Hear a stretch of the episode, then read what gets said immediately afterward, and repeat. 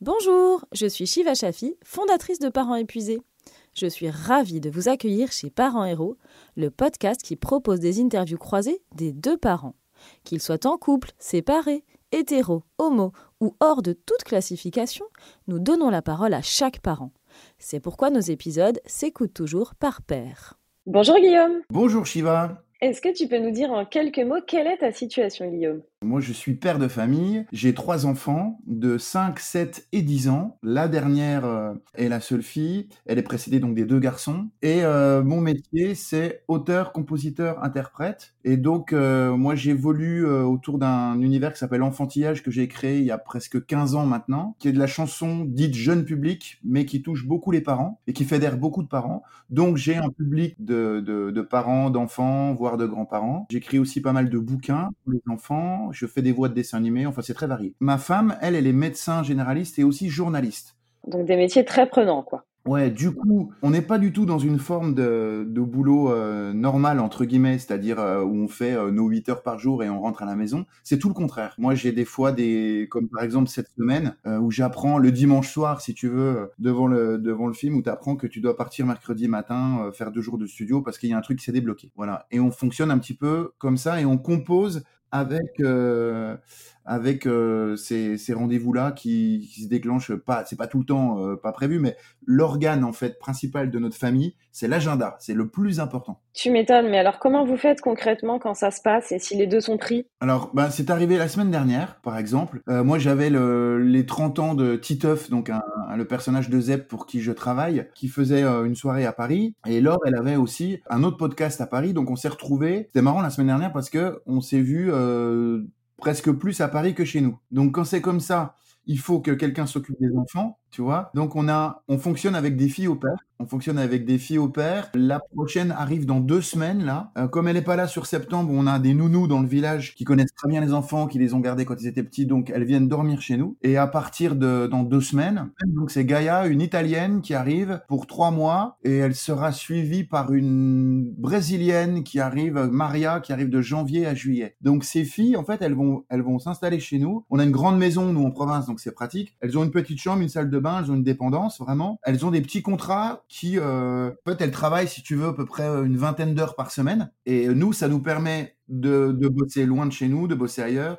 de bosser jusqu'à 18, 19 heures, voire 20 heures. Et, euh, et on fonctionne comme ça. Donc c'est super pratique. Et c'est facile de faire venir des brésiliennes ou des italiennes? Alors c'est tout un, ça c'est un boulot aussi qu'il faut préparer en amont. Euh, il y a un, site qui s'appelle World, en fait, où des, où des filles et des garçons euh, se proposent de quitter leur pays pour aller venir travailler dans un pays étranger, ce qui leur permet de, de travailler le français, d'apprendre la langue. En général, c'est leur motivation première. Donc, ils viennent ici. La plupart du temps, ils prennent des cours, des structures comme le CLA, par exemple, ou la fac. Et en même temps, nous, on les salarie. Ils ont un contrat de travail, en fait, de euh, trois mois, un an, deux ans, ça dépend. Et, euh, et ça permet de soulager aussi pas mal les familles et de faire le lien, en fait. Oui, tu m'étonnes. Mais après, c'est facile d'avoir des Brésiliennes ou des Italiennes qui ont envie d'aller dans un petit village, parce qu'à Paris, on peut imaginer, mais dans un petit village. Alors non, c'est moins facile, parce que comme tu dis, euh, la plupart du temps, elles voudraient aller à Nantes, Marseille, euh, Lyon ou Paris. Ici, à Besançon, c'est quand même une ville assez étudiante. Et puis, euh, nous, on va avoir des profils de jeunes qui n'ont pas forcément envie de se retrouver dans une grande ville. Là, par exemple, en l'occurrence, l'italienne qui arrive dans 15 jours, elle a envie de préparer un diplôme qu'elle va passer en janvier. Donc du coup, elle se dit, euh, bah voilà, être à la campagne, nous on est un petit peu à la montagne, il y a beaucoup de verre. Euh, si t'aimes le sport un peu outdoor, tu avais été rando, ski, escalade et tout ça, c'était bien. Donc c'est des filles qui vont rechercher peut-être ce, cet espace-là, tu vois. Mais donc vous êtes constamment en train de chercher euh, la personne d'après, si je comprends bien. Ouais, c'est un peu ça. Alors ça, ça demande du temps parce qu'en fait, on a, on va faire des visios avec plein de, plein de gens différents. On va, on va faire ça en général, on commence en juin, les recherches. Voilà, on essaie d'avoir des filles qui ont un petit peu d'expérience, qui parlent un peu français parce que c'est quand même plus facile quand tu arrives en France et surtout avec les enfants. Tu vois, euh, nous la première, euh, bah, les deux premières en fait, l'américaine et la brésilienne, elles parlaient pas du tout français. Et du coup, c'est chaud parce que tu te retrouves avec trois mômes, tu peux pas vraiment communiquer et c'est dur quoi. Non, après, après les enfants, ils ont dû euh, apprendre. Enfin, ils ont, ils doivent avoir des facilités pour les langues avec tout ça, j'imagine, non? Pas forcément en fait, parce que nous, on était un peu dans le fantasme, tu sais, de la fille au père que tu vois dans les films, avec avec les enfants qui deviennent bilingues en deux semaines. Ça, c'est un c'est un fantasme en fait. Nous, bon, après, ils entendent ils entendent forcément de l'anglais quand on parlait anglais avec elles, mais ils sont pas devenus bilingues en, un an, tu vois. Non, non, non, non, mais faut pas rêver. Mais en tout cas, je pense que leur oreille s'habitue quand même à, des sons euh, qui sont pas forcément dans le français, et ça, c'est quand même pas mal du tout. Donc, euh, oui, en fait, vous êtes hyper bien rodés, vous avez une super bonne logistique. Mais est-ce que tu peux peut-être nous raconter comment tout ça a commencé et quand vous êtes rencontré avec Laure, ta femme, est-ce que c'était déjà ça le projet ou, est-ce que ça s'est transformé petit à petit euh, Raconte-nous un petit peu tout ça. Moi, mon métier, il a, il a pas tellement évolué, si ce n'est que j'ai décliné mon travail d'auteur sur plusieurs supports, c'est-à-dire le livre, le cinéma, des choses comme ça. Laure, par contre, elle a vraiment elle a vraiment presque changé de métier. Elle, est, elle garde euh, à peu près deux jours de consultation dans un cabinet ici à Besançon. Et le reste, elle est beaucoup à Paris. Elle est beaucoup euh, en tournage. Elle va faire euh, des consultations en visio aussi. Elle va faire des, elle va faire des vidéos. Elle va faire des, elle va organiser des podcasts, participer à des podcasts. Donc du coup, tout ça, c'est une activité nouvelle ce qui fait qu'on a été encore plus absent. Mais ces activités-là, elles ont été nourries euh, aussi par le fait d'avoir fondé une famille ensemble, parce que toi, on voit en effet que tu fais des albums enfantillage, etc. on devine évidemment que tu es un papa euh, juste en écoutant tes, albums, ça paraît évident. On, sent le père qui avait envie de mettre un peu de fun dans, dans les musiques pour enfants, etc.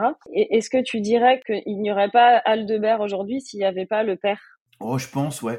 Encore que le premier enfantillage, je l'avais, je l'avais écrit, euh, composé. Euh, j'avais pas d'enfance, j'étais vraiment dans la projection de, du papa peut-être que j'allais devenir. Ouais, ouais, non, mais c'est sûr que d'être entouré euh, de trois enfants de 5, 7 et 10 ans, en fait, je suis en permanence connecté à l'enfance. Tu vois, ce qui m'aide finalement vachement dans mon travail. Mais j'imagine que l'enfance c'était quand même un, c'est quelque chose qui était extrêmement important pour toi.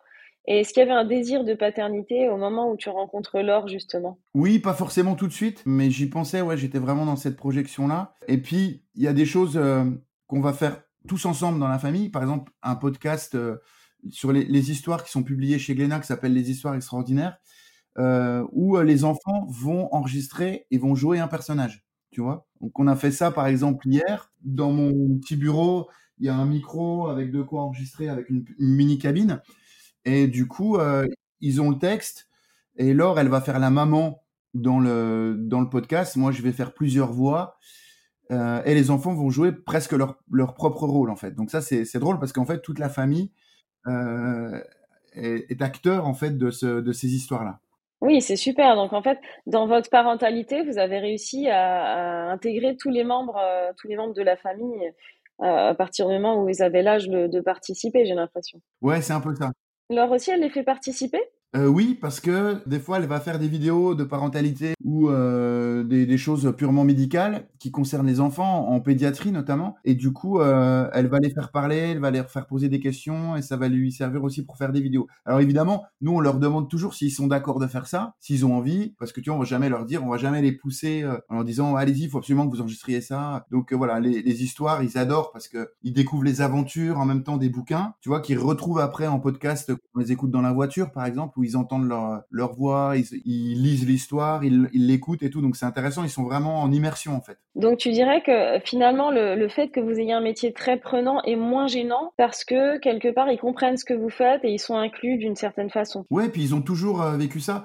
C'est moi je suis en tournée depuis très longtemps. Quand on est là on est on est en tournée depuis deux mois, on a fini. Mais par exemple sur Enfantillage 4, on a fait 220 représentations tu vois, sur un an et demi. Et du coup, c'est entre, entre deux et cinq concerts par semaine. Et c'est tous les week-ends, parce que comme j'ai un public, comme je te disais, familial, euh, je suis obligé de jouer les vendredis soirs, samedi et dimanche. Donc j'ai très peu de week-ends sur l'année. Du coup, comment tu fais concrètement avec trois enfants euh, dans ces cas-là? Ben on, on, partage du temps autrement. C'est-à-dire que moi, je, suis, je vais être beaucoup plus disponible en semaine. Et puis on va prendre, euh, des fois, on va prendre des vacances. On va avoir les vacances scolaires, enfin, en tout cas une partie, et on va en profiter pour, pour bouger et puis compenser un peu ce temps que j'ai pas. Mais finalement, la semaine, je suis hyper dispo, tu vois, avec eux. D'accord. Donc en fait, la semaine, toi, tu es beaucoup là, et le week-end, c'était l'heure qui compensait, c'est ça, pendant les tournées? Ouais, c'est ça. Et la fille au père, par exemple, elle les prenait le samedi dans la journée, que Laure puisse avoir du temps pour elle aussi. Et le couple là-dedans? Bah c'est pareil, on essaie de trouver des moments, des espaces où on va se retrouver. Donc la semaine en fait, ça va être un peu à fond la caisse, euh, la tête dans le guidon, tu vois. Et de temps en temps, par exemple, la fille au père va nous permettre de faire par exemple un resto par semaine le soir, de se poser euh, tous les deux, tu vois, ou de partir, euh, de faire des week-ends, des choses comme ça. Mais c'est c'est particulier en fait. Hein. Ah bah oui, c'est pour ça que oui, c'est pour ça qu'on est assez. Euh, on, se demande un peu comment vous faites, parce que déjà quand, quand on est parent épuisé entre guillemets normal, euh, on jongle avec les agendas, mais alors euh, là quand tout est en décalé, parce que la semaine du coup ils vont à l'école et quand toi tu les vois quand ils sortent de l'école, c'est ça? Tu passes un bout de soirée avec eux et le week-end souvent du coup t'es pas dispo ni le vendredi. Ouais, et j'ai les mercredis aussi avec eux. Ah ouais, non, c'est pas mal. Ouais, c'est ok. Donc, tu as vraiment trouvé quelque chose. Et avant d'avoir ton premier enfant, est-ce que tu savais que ce serait un sujet ou est-ce que vous aviez déjà euh, anticipé une super orga euh, avec Laure? Ah non, pas du tout. On, ne savait pas du tout. Nous, on s'est connus euh, à Paris. On a vécu 3-4 ans à Paris. Et après, on est redescendu ici en province et Charlie est arrivé un an après. Donc, en fait, ça c'est. Moi, j'ai pas tellement changé mes activités, en fait. C'est surtout Laure, en fait, qui au début ici faisait des remplats. C'est Laure qui s'adaptait. Ouais, elle faisait des remplacements. Après, elle a trouvé un poste. Elle a, elle a monté un cabinet avec d'autres soignants, qui est une grosse structure maintenant. Et puis, euh, et du coup, elle alterne entre euh, les consultations et puis euh, sa vie parisienne entre guillemets quoi. Et vous étiez d'accord là-dessus ou ça a déjà posé des problèmes qu'elle dise c'est à moi de m'adapter, pas à toi ou pas du tout? Bah non, maintenant on est un peu sur un pied d'égalité, tu vois, en, termes d'activité extérieure. Et du coup, on doit, tu vois, par exemple, je te donne un exemple. Le week-end qui arrive, là, on part à Paris. Là, on emmène toute la famille parce que ça va être l'avant-première de Pas de Patrouille 2 euh, sur les champs, là. Et du coup, toute la famille est invitée parce que j'ai fait, en fait, la chanson, euh, j'ai interprété la chanson générique puis je fais une voix dans le dessin animé. Donc, du coup, là, on se fait ce truc-là. On va se faire euh, le week-end à Paris, on va se balader, on va faire d'autres trucs. On est en train de regarder avec l'or ce qu'on va faire ce week-end. Donc là, on va avoir un vrai week-end parisien. C'est pas trop boulot parce que ça reste quand même cool, quoi, tu vois, d'aller au ciné ensemble. Ils vont voir toutes les, les, les, les autres comédiens du film et tout ça. Donc ça va être sympa, mais voilà, ça va être euh, des choses comme ça qui peuvent arriver aussi. Et du coup, quand, euh, quand vous avez eu votre premier enfant, puis les deux autres, vous vous êtes dit finalement c'est plus facile que ce qu'on pensait, ou vous vous êtes dit euh, on n'a pas peur, on y va? Ça a été quoi? Ouais, on a, de toute façon on n'avait pas le choix, donc on y est allé. On... C'était pas plus facile en fait. Plus plus il y a d'enfants, plus c'est difficile au niveau de l'organisation, surtout surtout quand on est absent. En fait, c'est ça. Pas on se dit, moi, je vois que les, les, copains, parents d'élèves euh, à l'école, eux, ils ont des, des, vies normales entre guillemets. Donc du coup, bah voilà, à la fin de la journée, ils sont chez eux et ils ont le week-end et, et c'est hyper réglé en fait. Ils ont des vies complètement réglées. Et nous, c'est tout le contraire. C'est complètement n'importe quoi. Tu vois? Il y a des fois, moi, je vais rien avoir pendant deux, deux semaines et puis tout d'un coup, je vais partir dix jours. Euh, c'est arrivé euh, sur la tournée, par exemple. Alors, Charlie, par exemple, j'ai pu l'emmener en tournée. Des fois, on les emmenait en tournée, les trois. On venait avec Laure, carrément, et on faisait, euh, on faisait quatre ou cinq villes en tourbus. Donc, on est, euh, en fait, sur la tournée, pour te donner une idée, on est deux tourbus, c'est-à-dire des bus dans lesquels on peut dormir et des couchettes, et il y a 30 personnes. Donc, on part, on va faire, je sais pas, Nice, Lyon, Bordeaux, Dunkerque, on va revenir à Besançon. Et donc, les enfants, ils ont des couchettes, ils dorment dans le tourbus et ils font les dates avec nous.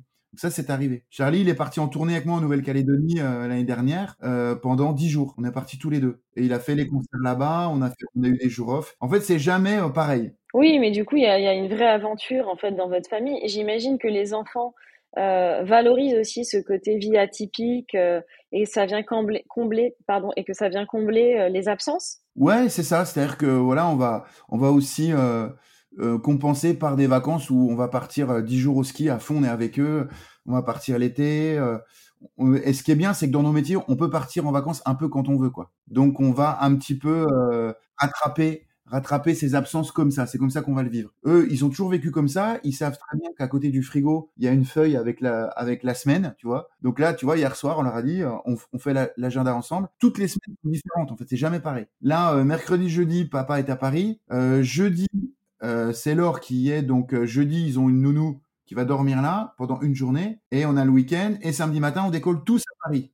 Et on revient le dimanche. Donc vous les informez à chaque fois au début de la semaine sur ce qui va se passer la semaine suivante. Ouais, c'est ça. Exactement. Donc ils peuvent se projeter, ils n'ont pas l'angoisse de quand est-ce que papa revient, quand est-ce que maman revient. Non, non, ils savent. Euh, voilà, quand on est trois jours, comme la semaine dernière, là, on était trois jours à Paris tous les deux. C'était un peu long pour eux parce qu'ils ont fait trois semaines avec, euh, ils ont fait trois jours avec la nounou. Mais ils savent, euh, voilà, il y a trois dodos, paf, on revient. Là, en l'occurrence, on était dans le même train, donc c'était pratique, tu vois. Des fois, on s'arrange pour revenir ensemble, récupérer les voitures à la gare, revenir, et puis voilà. Mais moi, j'adore, si tu veux, cette vie-là parce que si c'est, si tout est bien préparé, si ça roule, euh, il y a toujours des, y a toujours des merdes, hein, il y a toujours des, des, problèmes, mais euh, dans l'ensemble ça va. Et puis euh, on est suffisamment entouré dans le village pour quand il y a une urgence et tout, on peut, on peut y remédier, on peut répondre aux attentes. Mais après, c'est sympa aussi, quoi. Mais t'as jamais eu l'angoisse de te dire je loupe quelque chose ou il y en a un qui peut-être peut mal le vivre? Vous avez jamais eu cette crainte-là de,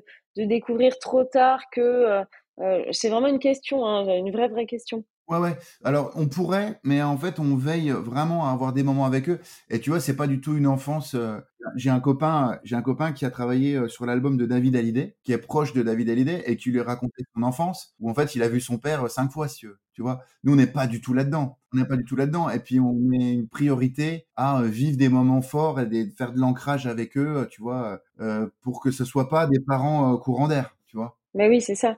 Et, parfois, il y a des projets que tu refuses? Bah oui, j'imagine. Ouais, ouais, il y a des trucs qu'on fait pas parce que ça tombe pendant les vacances scolaires et puis euh, parce que c'est, on va être trop absent en fait, quoi. Bah ouais, non, mais surtout avec trois. Pourquoi justement en avoir eu trois alors que peut-être que un, euh, ça paraissait plus jouable que trois? Ouais, parce que ça nous plaisait aussi d'avoir une grande famille, euh, tu vois. C'est, c'est hyper rock'n'roll, c'est hyper dur, mais par contre, il y a plein de il y a plein de belles choses en fait. Et qu'est-ce qui est hyper dur justement? Ben, C'est l'énergie en fait que ça demande parce que il faut tout anticiper. En fait, c'est la charge mentale en fait. Se dire, euh, bon voilà, on est constamment en train de se dire, bon bah les enfants ils font ci, après ils font ça, ils sont récupérés par un tel qui revient là, moi je repars à Paris, je reviens, j'ai ce truc-là à valider. Euh, il faut que quand j'arrive à la maison, je sois vraiment à la maison, je sois vraiment avec eux, je sois pas la tête dans mon téléphone euh, ou euh, en train d'appeler des gens pour euh, parce que je suis en stress parce qu'il y a un truc qui va pas marcher tout ça. C'est la charge mentale qui, qui, monte en fait qui descend. Et nous euh, l'énergie on la passe à équilibrer ça en fait. À arriver à être bien et de ménager nos moments. C'est ça le truc. Voilà. Et comment tu fais justement pour une fois que tu es chez toi avec eux couper avec tout ça, les appels incessants, la, la, la vie à l'extérieur, comment tu fais pour être vraiment là? Sachant que même nous, qui n'avons pas des métiers prenants comme le tien, on n'arrive parfois pas à le faire en fait. Ouais, bon, ça va. Maintenant, euh, c'est avec l'expérience aussi, tu vois. À force, euh, il y a eu, je ne je peux pas te dire que que qu'on y arrive très bien. Il y a eu plein de moments où euh, des fois tu passes en mode panique parce que on est dans le bouclage d'un album ou d'un bouquin, et puis et il y a des problèmes, les choses avancent pas comme on voudrait, donc on a on a la tête ailleurs. Euh, je te dis pas que c'est hyper simple et qu'on y arrive tout le temps, mais à force en fait maintenant, puis les enfants grandissent aussi, donc ça, ça, on va vers la facilité. On, tu vois, quand c'était vraiment l'époque des couches et des poussettes, euh, où là t'es mort parce que tu dors pas et que tu dois prendre un train à 6 heures et que t'as et que t'as cinq zéniths qui arrivent euh, dans le week-end là, euh, c'est chaud. Ouais. Mais comment t'as fait pour tenir? Il y a eu des trucs, euh, des moments où tu dis c'était la détresse totale, quoi, tu vois. Moi, je me souviens, j'avais emmené au début d'enfantillage 3, on partait j'avais emmené euh, les j'avais emmené Charlie. On partait pour 12 cigales. On faisait une semaine à la cigale avec 12 spectacles. On part et Charlie, il chantait, il chantait un titre, donc il était avec nous sur la tournée. On, a, on louait un appartement à Paris, il leur me retrouvait dans la semaine. Et en fait, le premier soir, donc la veille de la première, Charlie, il a été malade dans le bus, il a vomi. Donc euh, on a passé la nuit, c'était assez l'horreur. Euh, donc moi j'arrive le premier jour, je suis comme ça, je suis défoncé. Et, donc, euh, ça, c'est le genre de truc qui peut faire monter le stress. Ah oui, oui, mais on voit bien. et en plus, tu n'as pas vraiment droit à l'erreur, quoi. Tu peux pas annuler euh, ton concert, c'est impossible. Ah bah non, non, non, donc faut que je compose avec, quoi. Faut que je me, je me débrouille, ouais. D'accord. Mais c'est quoi ton secret? Tu fais de la méditation? Tu, tu prends des plantes? Non, non, non, je fais pas mal de sport en fait, parce que déjà, ouais, la tournée elle est physique, le show, le spectacle, surtout en, surtout en zénith, euh, il est, il est très physique. Moi, je cours partout, tu sais, j'ai des chaussures à roulettes, il y a des sauts, il y a plein de cascades. C'est très rock'n'roll en fait. C'est pas du tout un spectacle euh, calme, posé. Il y a, il y a, il y a des flammes, tu vois, il y a beaucoup d'effets spéciaux. Il est très très physique. C'est vraiment une, une performance, tu vois. Donc moi, je, je fais en sorte d'arriver sur scène et d'avoir la patate. Euh, même si euh, avec l'équipe on commence à être, on est plus tout jeune, tu vois, c'est chaud. Mais donc je fais, je, je, fais pas mal de sport, je fais pas mal de trail. Tu vois, là cet été on a fait beaucoup d'escalade en famille. D'ailleurs, tu verras sur les Insta, sur nos Insta respectifs, il y a une vidéo qui montre un peu ce qu'on a fait cet été. On a fait beaucoup de via ferrata, c'est-à-dire des parcours sur la montagne, des choses comme ça. Donc voilà, c'est comme ça que je trouve mon équilibre en, en faisant, je suis pas un grand sportif, tu vois, mais je fais attention à, à rester dans l'énergie en fait. Je pense que c'est essentiel pour gérer le stress aussi, le sport. Quand on arrive à avoir le temps de le faire, c'est clair que ça marche. Et, euh, et les enfants, est-ce que tu les as déjà entendus euh, se plaindre ou en tout cas parler euh, de façon pas forcément élogieuse de vos métiers respectifs ou dire qu'ils aimeraient bien avoir des parents normaux entre guillemets? Pas trop parce qu'ils sont ils sont vraiment faits à ce décor et à cette façon de fonctionner. Par contre, il y a des fois où euh, ouais, ils, nous engueulent parce que parce qu'on travaille trop, euh, parce qu'on n'est jamais là, donc des fois ça les saoule. Donc voilà, de, temps en temps, il y a y a une fenêtre d'alarme où ils nous disent "Eh oh, c'est bon là-haut", tu vois, on se détend. Donc euh, voilà, maintenant, comme je te disais, on arrive à l'anticiper. On sait que voilà, euh, des fois on va bosser. Quand on est là en semaine à la maison, moi je travaille beaucoup dans ce bureau là. Quand je suis en écriture, tu vois, c'est ce qui se passe aujourd'hui. Là, je suis en train de boucler une nouvelle histoire euh, pour les éditions Glénat. Donc je vais bosser jusqu'à jusqu'à 17h15. Là, on n'a pas de nounou ni de fille au père pour l'instant, donc à 17h15, je vais les chercher, m'occuper d'eux. Laure, elle va bosser jusqu'à 20h. Elle sait que là, elle a une fenêtre où elle peut bosser de, son bureau de 9h jusqu'à 20h. Après, des fois, bon, après, elle a plus d'énergie que moi. Moi, euh, tu vois, le soir, après, euh, une fois qu'on a couché les enfants, euh, je vais pas forcément rebosser. Elle, elle peut très bien faire 21h, 1h du mat. Moi, j'en peux plus. Hein. Tu vois, je te, dis, je vais aller m'endormir devant un épisode d'une série, quoi, parce que je suis claqué, ou je vais lire trois pages et je vais tomber. Mais voilà, elle a 10 ans de moins que moi, alors, tu vois. Donc moi, je viens, je viens d'avoir 50 balais, elle, elle a 40 balais, donc elle a, elle a plus la patate. Mais euh, ouais, des fois, quand tu es en. Tu crois que c'est aussi marqué entre 50 et 40 Je sais pas. Hein. Moi, je... moi, moi, mon mec a 52 et j'en ai 44 et c'est toujours moi qui me couche avant lui. Ouais, non, ça dépend. Hein, ça dépend. Ouais. C'est vrai que moi, j'ai des, moi, il y a des gens de 30 ans que je trouve qui, euh, je trouve qu'ils sont déjà vieux, quoi, tu vois. Mais euh, ça dépend comment tu gères, ça dépend des personnalités, des caractères. Moi, alors, elle est assez. Euh, elle est très travailleuse, donc elle va, elle va enchaîner et tout. Elle, comme elle a moins d'expérience que moi et que ce métier justement de de faire des choses très différentes, c'est un peu nouveau, elle va avoir du mal à, à pas tout accepter et à faire le tri. Donc elle va un peu, euh, elle va un peu tout prendre et puis des fois ça va déborder. Donc euh, des fois t'es largué, t'as envie de tout tout envoyer péter. Euh, moi maintenant, avec les années, j'apprends à, à dire non déjà, ce qui est ce qui est nouveau depuis quelques années, mais c'est obligatoire parce que j'ai envie d'être bien avec les enfants et j'ai envie d'être bien dans le boulot. Tu vois, c'est le, principal. Oui, et puis il y a le couple aussi là-dedans quand même. Bah ouais, ouais, ouais. C'est trois axes en fait, quoi. les enfants. Là... Et donc, quand Laure, qui était médecin généraliste, a décidé de se lancer dans le journalisme et devenir euh, influenceuse, est-ce que toi, ça t'a fait peur? Est-ce que tu as essayé de, de, la freiner euh, justement euh, par peur de désorganiser cet équilibre familial ou est-ce que tu t'es dit. bah c'est très bien, on se comprendra mieux? Non, non, au début j'ai eu peur. En fait, j'ai eu peur parce que je je comprenais pas trop ce boulot, tu vois. Maintenant, je vois exactement ce qu'elle fait. Pour moi, maintenant, c'est clair. Euh, je vois comment ça fonctionne. C'est assez proche de mon univers finalement parce que euh, voilà, tu as des propositions, euh, euh, des contrats. Elle, elle a des contrats avec des marques, des fois, des trucs comme ça. Entre guillemets, plus simple parce que je vais écrire des histoires ou des chansons les tourner sur scène et ça recommence. Elle, c'est euh, un, peu plus varié. Euh, il y a un petit peu le côté show business aussi relationnel où il faut faire du réseau beaucoup, beaucoup. Euh, ça, c'est différent, même si moi, j'ai aussi du réseau dans le métier, que ce soit chez les éditeurs ou les musiciens ou les chanteurs et tout ça. Elle, c'est constamment une espèce de tribune à tenir en permanence. Et moi, ça, j'ai un peu de mal avec ça parce que c'est pas quelque chose qui correspond à ma génération. Tu vois, le fait de produire du contenu presque tous les jours en fait. Moi je suis euh, à la bourre par rapport à ça parce que c'est beaucoup comme ça qu'on fonctionne aujourd'hui, tu vois, il faut être euh, présent partout sinon tu n'existes pas. Moi ça ça a un peu tendance à me saouler en fait. Je préfère euh,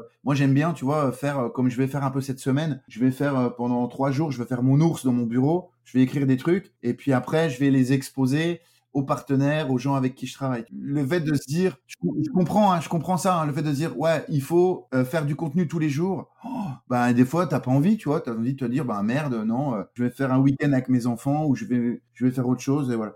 le côté obligatoire me, me, me, me saoule pas mal en fait. C'est ça, vous n'êtes pas du tout sur la même temporalité, je pense, pour le coup, dans vos métiers. Non, non, bien sûr. Elle, c'est vraiment un truc régulier. Moi, je vais préparer des choses les travailler en amont. Euh, tu vois, là, on a un album qui va sortir euh, au mois de mai, je crois, donc on est dans la préparation. Là, on va enregistrer des batteries en Normandie mercredi et jeudi. Personne ne le sait, personne ne le voit. Et c'est très bien, ça me va très bien. Et, justement, par rapport à ça, euh, l'image, la vie privée, etc., est-ce que, as, est-ce que vous avez fait attention à vos enfants? Parce que toi, tu es quand même très connu dans les familles, euh, de, notamment de, avec des jeunes enfants. Est-ce que ça a été un sujet et comment, comment vous l'avez géré ça? On n'a pas toujours été d'accord avec Laure en fait. C'est voilà parce qu'on on, se retrouve face à des paradoxes. Par exemple, euh, moi les enfants ils viennent souvent sur scène. Euh, Charlie il a carrément une chanson. Gabin et Lison ils venaient à la fin des Zéniths où on avait, tu sais, tu avais tous les techniciens sur le devant de scène. On était une trentaine et on avait tous des gros ballons à peu près de 2 mètres de diamètre, des gros ballons gonflables qu'on lançait dans la foule. C'était un, peu un final. Et en fait, le, public balançait les ballons. Il y avait des ballons partout dans le zénith. C'était assez sympa. Et du coup, les enfants étaient sur scène. Ils étaient évidemment photographiés, filmés, d'accord? Mais c'était dans un cadre professionnel. Ils avaient des contrats, ils étaient assurés. Après, alors, elle a fait des, un Insta à chacun, qui sont qui vont être des Insta pro. Gabin, par exemple, il a fait des photos pour du pareil au même, une marque de fringues. Il a été mannequin. Donc là, on va publier les photos qu'il a fait pour la marque. Euh, mais voilà. Mais Laure, elle fait plus attention que moi, en fait. Tu vois, moi, je vais, je vais faire des vidéos euh, avec eux. Je vais évidemment à chaque fois leur demander s'ils sont d'accord, si ça va, mais elle va faire plus attention. Moi, je fais un peu moins gaffe. Tu vois, donc des fois, il peut y avoir euh, des discussions et ça peut faire débat. Oui, mais ils n'ont jamais eu à payer les conséquences de ça. Pour l'instant, il n'y a jamais eu de malveillance ou d'enfants jaloux, envieux, voire même d'autres familles, non? Non, non, pas du tout, parce que moi, j'ai un public de parents, donc c'est des gens tu vois, euh, qui vivent euh, les mêmes choses que nous, qui sont bienveillants. On n'est pas du tout. Euh, après, peut-être qu'il faudra faire gaffe quand ils seront au collège. Oui, parce que toi, tu as 10 ans, oui, c'est pas encore le collège. Oui, c'est méchant le collège, honnêtement. Ouais, le collège, c'est une période, je trouve, qui est hyper dure. C'est une jungle. les problèmes de, de, d'harcèlement sur les réseaux et tout ça. donc, ouais, faut, faut faire Là, c'est encore un petit peu euh, Walt Disney, tu vois, c'est encore un peu cool, quoi. Ouais, ouais, c'est clair, vous comprenez, vous arrivez à les embarquer. Mais justement, vous en parlez avec Laure de ça, ça vous fait peur, l'adolescence qui arrive? Ouais, ouais, moi, je sais pas. Je vois, j'ai beaucoup, beaucoup de copains qui ont des ados. J'ai même des copains dont les enfants euh, sont partis, tu vois. Ça, c'est des trucs nouveaux. Tout d'un coup, tu te retrouves, merde, t'as plus personne à la maison. Ils ont 18 balais, ils sont partis à la fac, euh, dans des campus ou dans des appartes et tout. moi, je sais pas du tout ce qui va se passer, tu vois. On sait pas comment ils vont vivre ça. On verra, quoi. Et la fratrie, ils sont assez unis? Les trois? Ouais, bien sûr, il y a beaucoup de disputes entre les deux garçons qui ont 7 et 10 parce qu'ils sont assez proches. Donc du coup, euh, ils sont très liés, des fois même trop parce que tu vois, ils vont se disputer, euh, ça va être compliqué à gérer. Euh, il y en a un qui énerve l'autre, l'autre énerve, énerve l'autre après. Donc c'est tout un... Ça, c'est dur en fait à vivre en fait. Ouais, c'est difficile. Bah oui, parce qu'il faut les séparer en permanence, non? Pas en permanence, mais c'est des moments où ça va, ça peut être explosif en fait, tu vois. Et la petite sœur là-dedans? La petite sœur, elle, elle s'est construite avec les deux garçons. Et comme euh, on dit souvent le, ou la troisième, euh, ben de toute façon t'as pas le temps de t'en occuper comme ton premier enfant. Elle va se démerder un peu plus que les autres, tu vois. Elle va exister, elle va. Ah ouais, mais là on a clairement vu que Lison, elle est devenue autonome beaucoup plus que ses que ses frères, quoi, tu vois. C'est pas un garçon manqué, c'est une fille réussie. Une grande personnalité, elle va prendre sa douche toute seule, s'habiller, choisir ses habits, euh, se faire son petit déj, alors que les garçons, tu vois, il y en a un par exemple à qui j'ai beurré les tartines ce matin. Lison, elle va c'est celui 10 ans, quoi. c'est ça. Non, pas forcément. C'était le deuxième, en l'occurrence, ce matin. Mais c'est drôle parce que le premier, du coup, il va être vachement aidant. Il va, il va tout d'un coup beaucoup plus participer aux activités de la maison. Tu vois, il va débarrasser la table, il va nous vider le lave-vaisselle parce qu'il voit qu'on galère, qu'on court partout, que en plus c'est la rentrée, tu vois, c'est en mode panique tout de suite, les papiers, les machins, les bouquins à couvrir, le boulot, des fois ça monte, ça monte, ça monte. Donc là, du coup, Charlie, du haut de ses 10 ans, il va vraiment nous épauler. Et ça, on le sent depuis cette rentrée. Tu vois, c'est nouveau. Et ça, ça fait du bien. Tu vois, c'est agréable. Ça va faire qu'augmenter. Après, ils vont arriver avec leurs problèmes chacun. Est-ce que vous vous êtes dit que vous étiez prêt dans ce cas à changer un petit peu votre façon de travailler s'il y avait un besoin de plus de présence quand il serait ado? Ah ouais, ouais, ouais, si jamais il y a une crise, la priorité sera aux, enfants. Si jamais il y a un pétage de câble, un, un gros problème, euh, moi je mets des choses en stand-by, quoi, tu vois. Euh, alors il y a des choses plus faciles à mettre que d'autres, tu vois. Quand tu pars sur une tournée sur un an et demi, t'as à peu près 150 euh, représentations qui sont vendues, signées, qui qu'on se doit d'honorer parce que ça va faire travailler entre les gens du bureau, la boîte de prod de spectacle et l'équipe sur la route, ça va être à peu près 40 personnes. Donc c'est un engagement, c'est un engagement qu'on a. Évidemment, y a un enfant qui part à l'hosto ou je sais pas quoi, euh, on annule la date, il y a aucun souci, tu vois, bien sûr. Mais euh, ça met quand même une pression. Oui, oui, tu m'étonnes, ouais. Oui, c'est, Et vous en avez parlé, en tout cas en amont, vous en avez parlé avec Laure, vous êtes assez raccord là-dessus. Ouais, ouais, bien sûr. On essaie de, de faire au mieux et de tout. Euh, quand tu un tournage, une télé, tu vois, elle, elle, elle va faire là prochainement les maternelles. Que voilà, faut qu'elle soit qu'elle soit zen. Donc elle, c'est un, des choses comme ça un peu importantes où elle va partir la veille à Paris pour être en plateau à 7 le matin, être zen, tu vois, pas avoir de galère. donc voilà, on prépare tout c'est vraiment notre, notre, métier en fait, c'est de faire de l'anticipation et de la préparation à ce qu'on va faire après quoi. Mais du coup, qu'est-ce qui fait que ça peut partir complètement en vrille euh, dans votre foyer? Qu'est-ce qui fait que tu vas en vouloir alors ou euh, ou, ou, qu'il n'y a plus rien qui va et que tout le monde se, se fait un peu la tronche? J'espère que ça arrivera pas, mais euh, il peut y avoir un pétage de câble, quoi, tu vois, euh, où tout d'un coup, euh, Laure et moi, en fait, on a eu, on a, on a des périodes comme ça. Moi, par exemple, avant la sortie d'un album ou avant le départ en tournée, d'éveil de première, je vais être hyper irritable parce que je vais être hyper tendu et je vais être dans ma tête, dans la projection, je vais, vais plus être là. Laure, c'est pareil, la veille d'un gros contrat ou d'un truc qu'elle doit rendre, c'est compliqué. Donc voilà, on sait ce qui est en jeu et on essaie de faire en sorte pour que l'autre soit bien, quoi, tu vois. Ou par exemple, tu sais, t'attends un truc vachement, un contrat ou un, une activité ou un truc, puis finalement ça se fait pas. Donc euh, blam, c'est un échec. Euh, c'est que ça en fait. Il y a plein de choses qui marchent pas. Moi, il y a plein de choses pour lesquelles je travaille qui vont jamais sortir, euh, qui qui se font pas. Et voilà, donc tu apprends la euh, cette résilience professionnelle, il faut vivre avec quoi. Mais en tout cas, au moins vous avez l'air de, de, de, vous comprendre parce que vous partagez un petit peu quand même les mêmes vies, même si c'est pas sur les mêmes registres, vous partagez un petit peu les mêmes ups and downs quelque part. Ah oui, oui bien sûr. Ouais, c'est pas comme si elle était trader et moi boulanger. On est sur le, le, champ d'action, on partage plein de choses. Oui, oui. Et vos enfants, qu'est-ce que vous essayez de leur transmettre Enfin, surtout toi là pour le coup, parce que là on parle de toi. Est-ce que est-ce que tu fais en sorte, tu as envie qu'ils soient musiciens Est-ce que c'est important pour toi ou artiste? Oui, c'est important. Après, j'ai envie que qu'ils trouvent un petit peu leur euh, leur motivation. J'ai pas envie, tu vois, de les pousser. Euh, euh, Gabin, lui, fait de la guitare et du piano. Charlie fait de la trompette. Euh, Lison, euh, elle est encore un peu en mode éveil musical, danse, gymnastique et tout ça. Moi, tu sais, je suis devenu musicien parce que j'avais vraiment envie, vraiment envie de le faire. Et c'est la motivation, elle doit être personnelle, elle doit pas être, elle doit pas venir de l'extérieur, quoi. Donc surtout pas lui dire tu vas faire 4 heures de piano par semaine parce que j'ai envie que tu deviennes virtuose et ça sera ça ou rien. Ça c'est l'enfer. En fait, nous notre mission c'est de les éveiller et de leur proposer plein de trucs qui pourraient les séduire. Donc ça va être euh, dans les lectures, ça va être dans le cinéma, ça va être dans la musique, ça va être dans le spectacle. Ils ont la chance avec nous d'être exposés culturellement à beaucoup de choses parce que nos métiers euh, le sont. Donc ça c'est cool. Mais c'est comme ça, je pense qu'ils vont. Euh, tu vois, tout d'un coup on va regarder. Avec les garçons, on va regarder des, on, a, regardé pas mal les, films de, Weber, tu sais, euh, La chèvre, Les fugitifs, tout ça. Et du coup, ils ont découvert le travail de Vladimir Kosma, qui est un compositeur de films complètement incroyable. Et ils ont accroché. Et tout de suite, ils sont allés, ils ont eu envie de reproduire la musique de La chèvre, des, films de Louis de Funès, tu sais, euh, La folie des grandeurs ou ces trucs-là. Donc, ils ont demandé aux profs de piano de bosser ces morceaux-là. Nous, notre mission, elle est là. C'est de leur ouvrir des portes. C'est ça, je pense. Plutôt que de les faire travailler euh, parce qu'on a envie qu'ils soient tel ou tel personnage, tu vois. Oh oui, oui, ça c'est, ça me paraît la bonne attitude.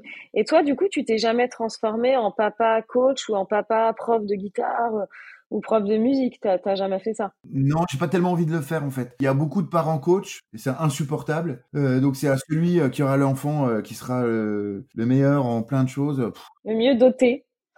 Ouais, c'est ça. Puis je trouve que le système scolaire est déjà là-dedans. Tu vois, dès que tu arrives à la maternelle, c'est déjà une compétition. C'est à celui qui aura les bons points, qui sera bon partout, c'est insupportable. Nous, en fait, on leur on leur dit voilà, on va vous proposer plein de trucs, le maximum de choses. Euh, selon votre sensibilité, vous allez accrocher avec tel ou tel truc. Et après, c'est aussi à nous de les encourager. On va pas dire bon bah démerdez-vous. Tu vois, Gabin par exemple, il a, il adore la guitare. Je lui fais écouter plein de trucs. Je lui montre plein de vidéos, plein de guitaristes. Euh, je lui montre des morceaux et tout. Donc euh, je sens qu'il est attiré, il est curieux. Donc moi, je vais booster en fait cette curiosité là. Et toi-même, Guillaume, justement, tu, tu viens de quel genre de famille? Tu viens d'une grosse fratrie? Non, non, pas du tout. Je suis fils unique. Mes parents étaient des gens euh, plutôt simples, donc on vivait dans un petit, euh, un petit trois pièces euh, en province.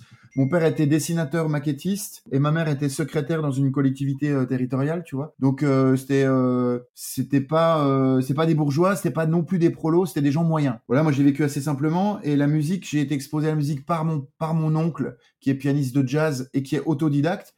Donc moi, j'ai reproduit un peu cette façon de cet apprentissage en fait, en voulant apprendre le piano au départ, puis après la guitare. Et j'ai un copain à l'adolescence qui m'a ouvert le champ au rock and roll en fait et à tout ce qu'on n'entendait pas à la radio, ce qu'on voyait pas à la télé. Donc du coup, je suis tombé dans le métal et j'ai appris la guitare avec les chansons que j'entendais à la maison, c'est-à-dire Brassens, Souchon, Renaud, tous les grands classiques qu'écoutaient mes parents, et en même temps ACDC, Metallica, Iron Maiden que j'ai découvert par ce copain. Tout le côté transgressif, un peu underground, tu vois, qui m'a vachement séduit, me dire que waouh, il existe un autre monde en fait. Et c'est super parce que quand on est ado, on est vraiment séduit par ça. Parce que le métal, c'est tout un théâtre. Il y a euh, des chanteurs qui ont des, qui ont des cheveux longs, euh, ils sont un peu monstrueux, ils font peur, ils sont dans des décors. La musique, elle est extrême, les solos, ils sont épiques. Euh, donc, du coup, on rentre dans une espèce de, de théâtre qui est mystérieux et c'est ça qui m'a séduit beaucoup. Oui, puis c'était, j'imagine, une façon aussi de, de, de t'évader, de, de trouver ta propre personnalité aussi par rapport à, à ta famille.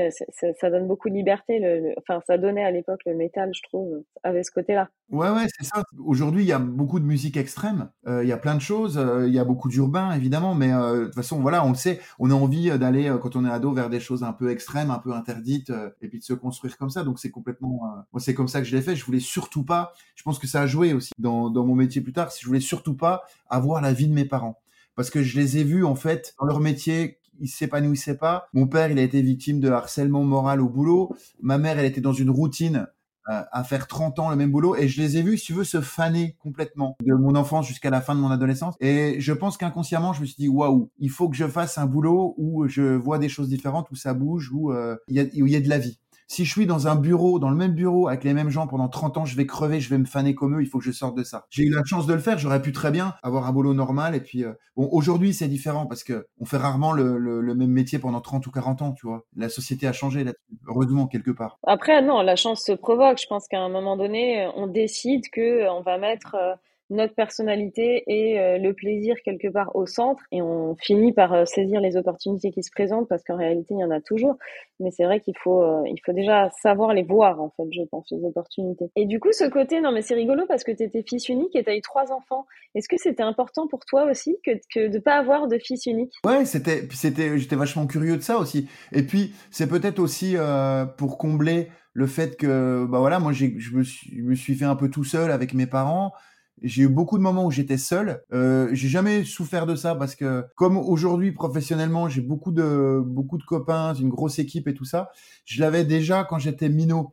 Tu vois, dans l'immeuble, euh, j'avais tous les copains de l'immeuble qui venaient chez moi. J'étais tout le temps dans les bois. J'ai eu une, vraie enfance un peu à la Tom Sawyer, euh, à faire beaucoup de bêtises. Euh, J'aimais beaucoup la transgression. J'ai fait beaucoup de conneries. Mes parents étaient très gentils, en fait, très cool. Jusqu'à l'adolescence. Euh, je vais raconter ça dans un bouquin plus tard, qui sortira plus tard ou pas, je sais pas, mais j'écris là-dessus en fait. Tu vois, c'est marrant. C'est, ça fait aussi un peu office de, de thérapie, mais c'est drôle de raconter ce qui s'est passé. Euh, et euh, mais ouais, ouais, en fait, en fait, j'ai eu la chance de pouvoir essayer plein de choses. Mes parents m'ont permis ça. J'ai eu du bol.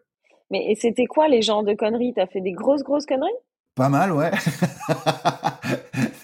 envie de savoir. Allez, tu nous en lâches une. Non, non, mais j'ai pas fait, euh, j'ai pas fait de prison, des choses comme ça, quoi. Mais euh, j'ai fait euh, les, les, les premières bêtises que j'ai fait. Ton podcast, il est plutôt à destination des adultes. Ah, il est 100% à destination des adultes, hein, tu peux y aller. Par exemple, les grosses conneries, les premières bêtises que j'ai fait, c'est de, pratiquer l'école buissonnière à, à, haut niveau.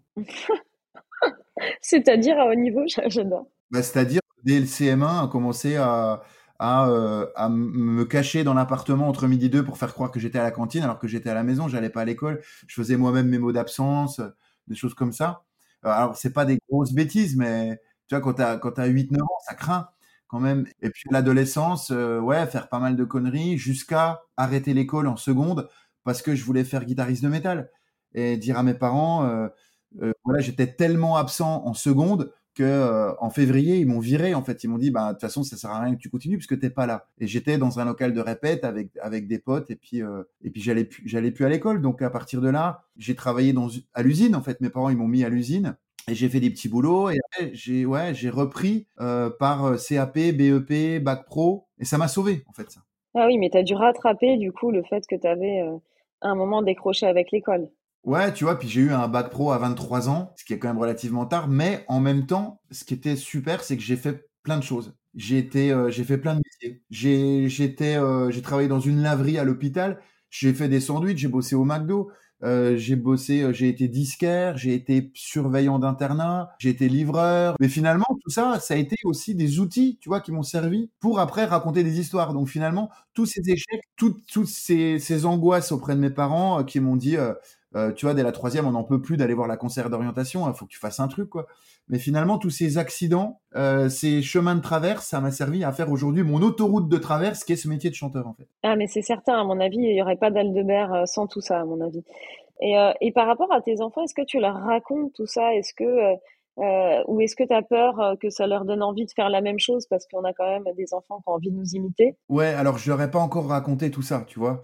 Euh, puis c'est drôle parce qu'avec Laure, euh, Laure, elle, c'est tout le contraire au niveau de l'enfance et de l'adolescence. C'est-à-dire qu'elle, elle a, été, elle a été première partout de la petite section maternelle jusqu'à l'internat de médecine, tu vois. elle a eu une adolescence très sage, euh, elle a fait aucune bêtise, elle a beaucoup travaillé. Euh, quand tu es médecin, tu dois faire 10 ans d'études où tu, tu euh, ben, es un peu enfermé à bosser. En fait, elle a, souffert de ça. Aujourd'hui, elle le rattrape, tu vois, en décidant de faire ce métier où tout d'un coup, voilà, elle va rattraper un peu ce côté un petit peu... Trop scolaire, quoi. Ouais, ouais, très scolaire. Elle était très, très scolaire. À moi, pas du tout. Oui, mais c'est, à mon avis, c'est pour ça que vous êtes choisi, j'ai l'impression, quand même, hein, sans vouloir euh, faire de raccourcis. Ouais, peut-être. Puis on est inquiet parce qu'on a envie euh, aussi que nos enfants, déjà, soient bien à l'école, euh, même si euh, ils font pas les grandes écoles, on s'en tape. Mais voilà, ils soient heureux, ils trouvent quelque chose qui les épanouit. C'est le plus important. Et donc, si demain, tu te rends compte que, que ton fils de 10 ans va pas à l'école la moitié du temps, tu fais quoi?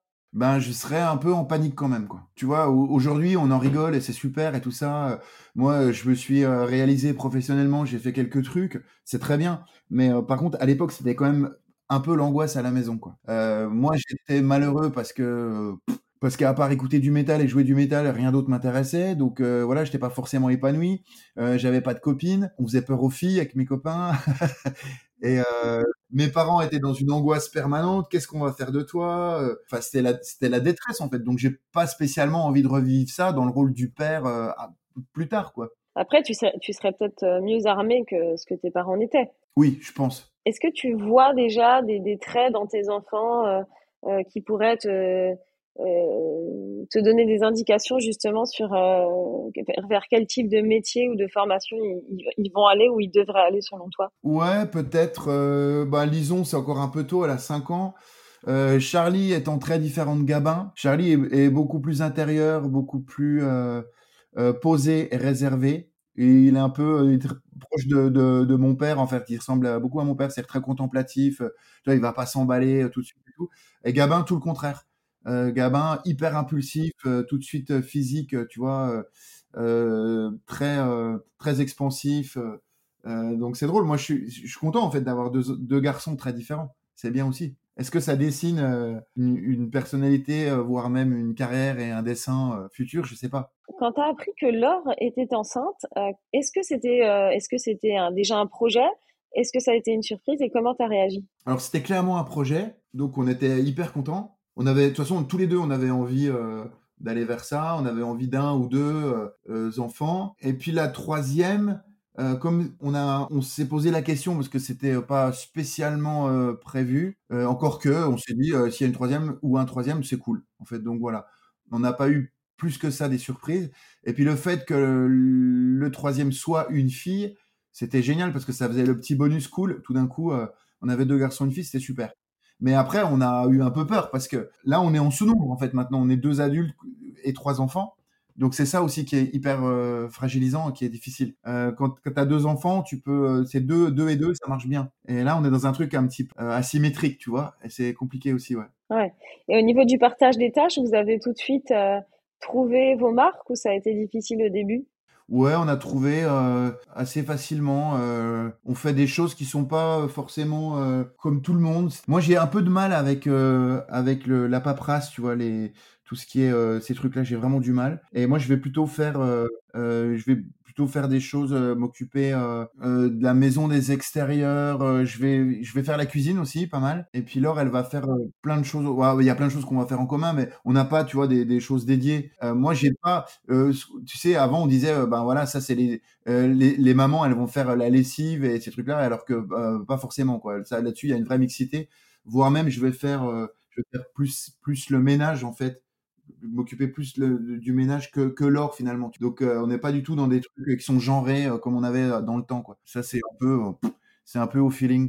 Il y a rien que tu t'es dit ah mais ça j'imaginais pas, voire même à te dire bah, vraiment mes parents j'ai un respect encore plus infini pour eux qu'avant. Oui, ça, clairement, parce que je découvre. Alors, la, la vraie découverte pour moi, c'était la fratrie, parce que je n'avais aucune idée de, ce que, de, comment ça pouvait se passer. Euh, donc, je, ça, c'est une découverte tous les jours, parce que je me dis, tiens, ok, ah ouais, frères et sœurs, ça marche comme ça, ça s'engueule, ça joue ensemble, ça rigole.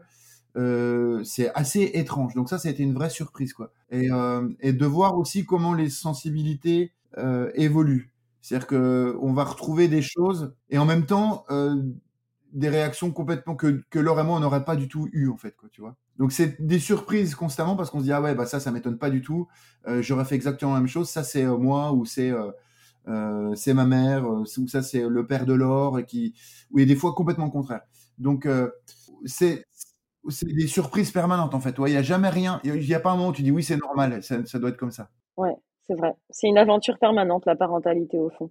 Wow, ouais, ouais, carrément. Ouais. Mm. Est-ce qu'il y a des thèmes que j'ai pas abordés et que tu aimerais bien que, j'aborde? Ce qui est dur aussi aujourd'hui, ce qui est, marrant, c'est de. Tu as vraiment des courants d'éducation. Et ça, on le voit parce qu'on a, on a chez nos copains des modèles très différents. On a des gens qui sont vraiment à l'ancienne, c'est-à-dire euh, voilà en fixant des limites, euh, avec évidemment pas des pas des sévices corporels, tu on est au, au 19e, mais euh, des choses un peu à l'ancienne. Et d'autres qui sont dans une dans une bienveillance absolue, très Montessori et tout, qui peut être aussi un extrême. Et donc nous avec Laure, on se dit est-ce que notre éducation elle est bien? Est-ce que des fois on n'est pas un peu trop old school? Est-ce que des fois on n'est pas un peu trop Montessori, un peu trop, euh, tu vois, parce qu'on ne sait pas forcément le maîtriser ça. On ne sait pas quoi. Ça c'est aussi un truc qui est euh, qui est un questionnement. C'est-à-dire que tu es trop à l'ancienne, tu vas culpabiliser. Merde, j'aurais pas dû gueuler. Et ou d'autres, tu mets là j'ai été trop laxiste. En fait, je me fais complètement déborder. C'est n'importe quoi. Euh, tu vois. Donc ça voilà. Ça c'est aussi une quête permanente de l'équilibre. Ouais, c'est vrai. De trouver, ouais, de, bien trouver où mettre le curseur. C'est pas du tout évident. Et puis effectivement, il y a un courant qui dit une chose et qui est très à la mode et puis dix ans après, euh, il est complètement discrédité. C'est un autre courant inverse qui est à la mode. On est en plein dedans d'ailleurs. Mais euh, ouais, moi je crois que vous avez bien raison, même si je suis pas censée donner mon avis, mais moi je pense qu'il faut observer en permanence et qu'il faut euh, élever les enfants selon euh, qui tu es en fait, transmettre ta personnalité que, et, que vous ayez quelque chose qui vous ressemble, hein, tout simplement. Ouais, c'est ça. Puis c'est un peu relou aussi, tu sais, tu, tu, reçois un peu de plein de gens euh, et des médias aussi euh, des, des, leçons en fait quoi. On te dit, euh, bah, de toute façon avec les enfants il faut faire ci, et en fait non pas du tout, il faut faire ça. Bah, on fait quoi alors? Moi j'ai pas de tant que tant que j'ai pas fini ma mission de parent en fait, comment comment je peux dire aux autres ce qu'il faut faire en fait, tu vois, je sais pas, puis les enfants sont hyper différents. Il y a des familles où les enfants c'est un cauchemar, d'autres où ils sont hyper gentils mais presque trop, tu dis pas normal non plus. Bah, tu vois, c'est euh, c'est une voilà, moi j'ai je, je, suis dans la recherche permanente quoi. Ouais, mais c'est c'est top. Non mais ça prouve que tu es un parent très impliqué rien que le fait de se poser la question euh, montre ton ton niveau d'implication et, et c'est top. Et eh ben écoute, un, grand merci Guillaume pour ce super témoignage et euh, et on va continuer à te suivre à suivre les aventures de, de votre famille qui m'a l'air très bien partie. Bah merci beaucoup. J'espère que cette première partie vous a plu. Un grand merci à notre invité du jour. Et je vous laisse continuer à écouter avec la deuxième partie de ce témoignage. Bonne écoute